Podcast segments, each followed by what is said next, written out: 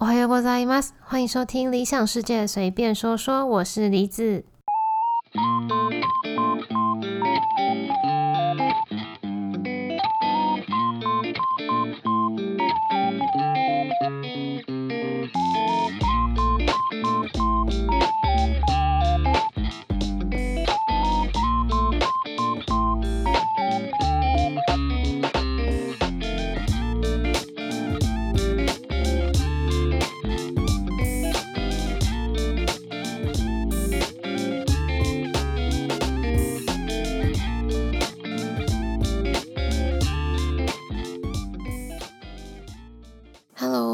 到今天的节目。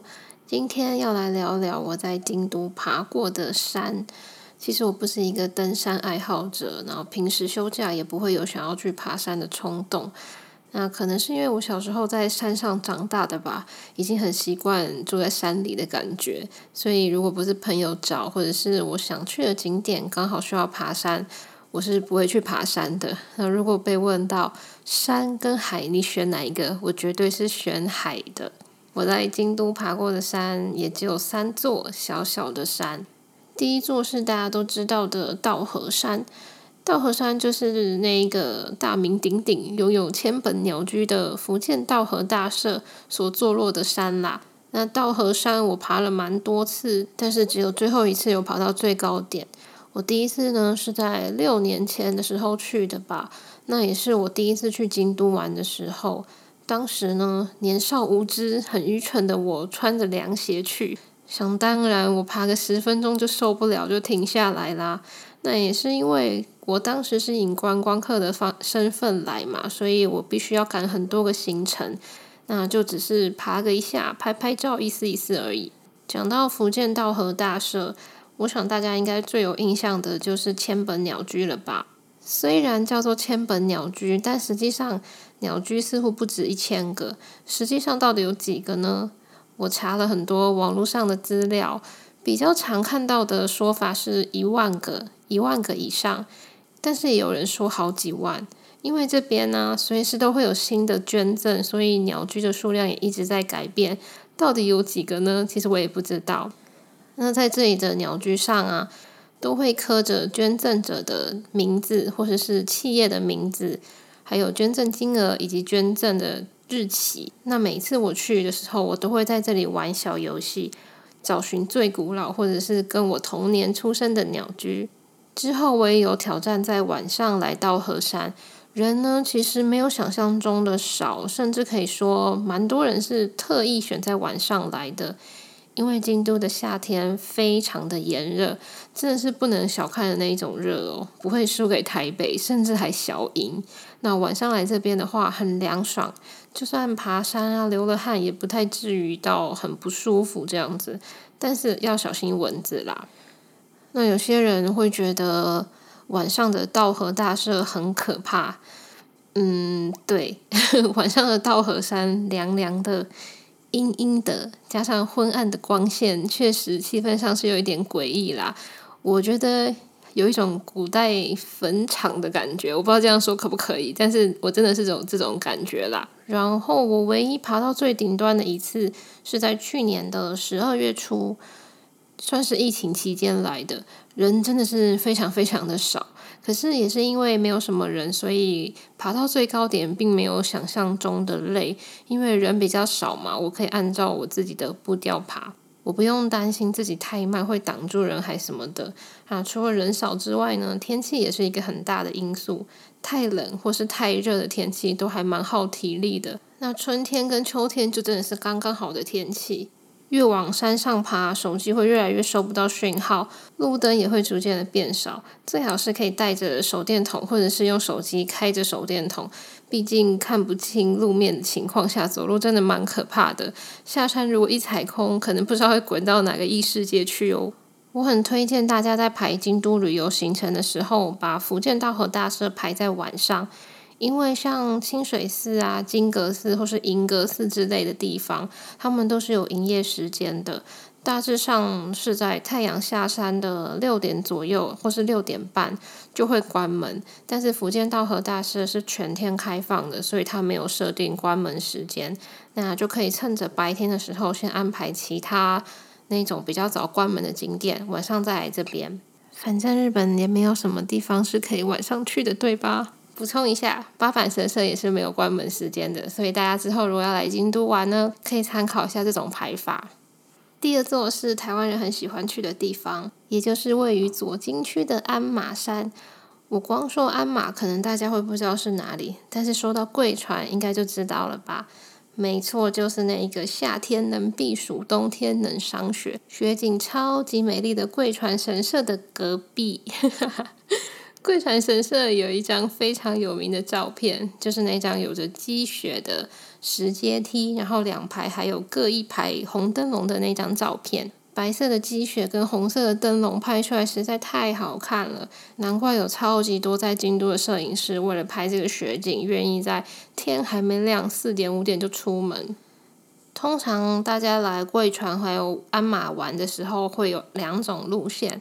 第一个呢是先搭车到贵船，下车后往鞍马方向爬；另外一个则是先搭到鞍马，然后再往贵船的方向爬。我在网络上找过很多资料，都说比较推荐后者，爬起来比较省力。我自己也是选择这个先搭到鞍马后再往贵船爬这个方式，但实际上我没有试过另外一个方向的爬法，所以我其实也不知道另外一个方向是不是真的比较费力。从鞍马站出来后，可以看到一个超大的天狗像。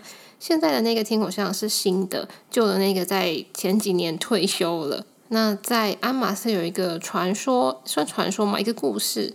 相传元义经曾经在鞍马寺修行，然后在修行的时候呢，遇到山里的妖怪，也就是天狗，他就向他学习兵法。所以这附近的名产店啊，也有卖一些以天狗嗯形象。做成的纪念品之类的。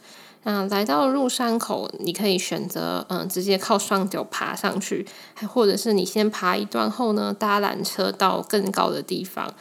那懒人如我，当然是选择搭缆车这个方式啊。我在打脚本的时候，有参考我当时拍的照片，才发现我那天居然也是穿着凉鞋去的。我到底是有什么毛病？为什么我一直穿凉鞋去爬山呢？然后呢，鞍马寺有两个看点，一个就是鞍马寺嘛。鞍马寺本殿前的地上啊，画着很大的一个图案，有一个六芒星图。那我第一次去的时候呢，只是被地上大大的图案吸引，吸引，但我其实不知道它其中的意义。那时候我看其他人来参观，日本人啊都会排队，然后一个一个走到中央，把双手微微的张开，像是在吸收能量。那我跟朋友也是就照着做了，后来才知道啊，鞍马寺是被大家称为京都里面最强的能量景点，然后那个六芒星中央的位置啊，是整个鞍马寺里面能量最高的点，甚至还有那种嗯，这个点是和宇宙连接着的说法哦。另一个看点则是参观完嗯鞍马寺后往贵船方向走的时候会经过的木之根道。日文叫 Kinonemiji，应该是吧？我没有实际上去查，反正汉嗯中文写起来就是木之根道。那传说这里是元义基跟天狗修行的地方。这里的树根呢，就像它的名字一样，不像一般的树木根是往地下长的，它们是很不可思议的爬满整个地面，然后错综复杂的那样子。其实呢，是因为鞍马山的地质比较硬的关系，那树木的根没有办法往地下长，所以才会形成现在这种很奇特、很壮观的奇景。从出鞍马站开始，一直到抵达贵船，一路上一路上我们参观的速度偏慢，明明搭了缆车，但是最后还是大概花了我们有三个多小时。我第一次去贵船是在五月中靠近月底的时候去的吧。那那时候京都市内已经是偏热的天气了，可是到了贵船却是冷到头痛。那时候我超级想要一顶帽子的，不愧是避暑胜地。那贵船神社它主要是祭祀水的神社，也有开放民众来装神水回家。在日本还蛮多这种寺庙或者是神社都有开放让民众来装这种神水。那我不知道台湾有没有这种习惯啦。也因为主要是祭祀水的关系啊，所以贵船神社的御神签也蛮特别的。嗯，刚拿到的时候，它是一张没有写出运势，嗯，就是没有写出内容的纸。那需要你把那张纸放到水面上。它的内容，它的文字才会慢慢的浮现出来。其实像这种碰到水才会浮出字的钱啊，贵船神社已经不是唯一的了。像是在京都市的嗯下鸭神社，它后来也是出了这种水的签。那我猜其他地方应该也会有啦。提到贵船，还有另外一个很有名的东西，很有名的料理啦，在每年的夏季。大概是五月开始，然后一直到九月份吧。嗯，贵船这边的料理店呢，会在贵船川上面搭起川床。嗯，提供所谓川床流水面这个料理。嗯，川床呢，你可以把它想象是一个嗯搭建在河川上面的木质平台。那那个平台距离河面不会离得太远，所以如果是夏天的时候坐在上面用餐啊，会觉得很凉爽。嗯，因为我之前在 share house 已经有体验过流水面了嘛，所以我没有亲身的体验过贵船的这个川床流水面。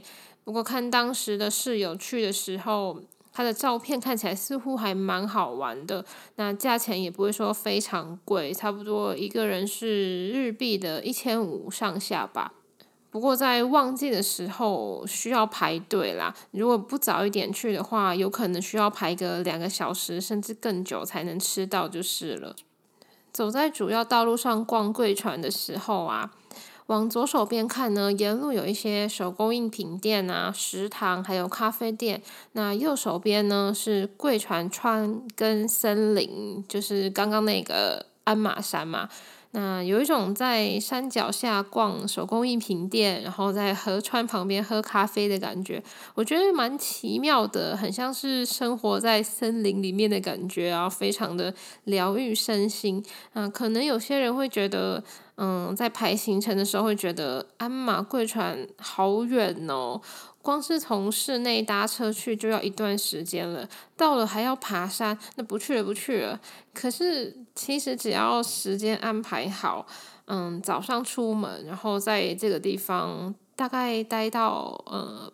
傍晚的四五点，然后再回去的话，回到京都市区，刚刚好就是吃晚餐的时间，这不是非常刚好的行程吗？所以我真的是蛮推荐还没有来过贵船鞍马的人，在之后疫情结束后，如果有到京都旅行的话，可以安排一下这个行程来吸收一下分多精。最后一座山，实际上有去过的人可能比较少，但是应该有很多人听过它的名字。它是大文字山。那我之前也有在前面的节目中提到过五山送火，它就是五山送火的五座山的其中一座山。那大文字山，它是位于银阁寺的附近。整体来说，它不算是太难爬的山，像我这种这么佛系爬山的人也能登顶。那差不多呢，嗯，大概是从入山口开始爬三十到四十分钟左右，就可以到火床。火床是点燃嗯大字这个的地这个字的地方啦。那火床这边呢，还有一个小凉亭，可以让人家休息。那可以看到有很多幼稚园还是小学生的老师带着小朋友们来这边践行，然后就会停在这个凉亭附近休息啊，吃便当什么的。我好喜欢日本这种从小培养小朋友运动的习惯啊，而且日本小朋友都会戴着帽子，背着水壶，很可爱。从火床这个位置向下俯瞰，视野非常的好。那整个京都市是一览无遗啊，完全没有任何阻碍视野的东西。可以看到很迷你的京都塔跟平安神宫那个大鸟居，然后还有藏在市区里的京都御苑。如果你对京都有那么一点了解的话，你应该可以想象到。嗯，就算是从山上向下俯瞰啊，还是可以马上找到京都御苑，因为它的占地真的很大。那大部分的人呢，都是只爬到火床这边就停下来了。但其实这里不是最高点，要到山顶的话呢，还要再往上爬一段，大概二十分钟左右吧。那嗯，从刚刚入山口一直到火床为止的登山步道啊，都是以阶梯为主，算是非常好爬。所以刚刚那个幼稚园还是小学生小朋友他们也可以爬。可是呢，你如果要继续往山顶上呢，就不是这么好走的路了。除了脚下踩的不好走，已经不是阶梯以外呢，路线也没有刚刚那么明确。你一看就知道要往哪边走。很长都是要靠着树干上面画着的箭头来判断，可是那些箭头其实也是超级难懂，比台北车站还难懂。于是当时我跟朋友就在里面迷路了。后来也是靠着其他热心的呃日本登山客帮忙啊，才能找到正确的路。后来我们大概花了四十分钟才到山顶吧。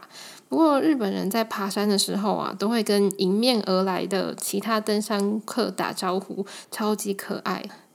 然后爬到最高点的景色，跟刚刚的火床那边呢比起来，还没有刚刚火床那边漂亮，视野没有这么好看。那在这边停留的人，也都是那种装备很齐全，甚至自己带帆布以来的登山客。我觉得一般观光的话，其实可以不用爬到最上面来，只要在刚刚火床那边就可以了。另外，还有一件我觉得蛮值得一提的事情。大文字山呢，我也爬了两三次。我第一次来的时候是一个蛮大的台风刚走，那我也不知道为什么，我居然没有想到这件事情，然后就在台风来的隔天呢，跟朋友去爬了大文字山。那就像刚刚说的，因为在火床为止都是阶梯路，所以我们都还算顺利的抵达那边。然后后来在凉亭那边休息的时候啊，也跟其他日本人聊天，聊得很开心。然后呢，有一个很鸡婆的日本人出现了，他跟我们说。诶，下山的话，其实还有另外一条路，你们也可以走走看另外一条啊。虽然那边比较不好走，没有阶梯，可是景色完全不一样哦。你们可以试试看。结果我们就真的信了，那个路极致难走，下过雨还是台风来的隔天，那全部都是湿湿黏黏的泥土，就是你一踩了就会很滑的那一种路，真的是很难走。这边我一定要用一个。大陆大陆人爱说的词，贼难走，真的是贼难走，只有贼可以形容那个难走了。一整个路上，我不断摔倒就算了，奇怪，我怎么觉得这个路越走越难走？明明我们都沿着树上绑的线走啊，最后甚至有几次。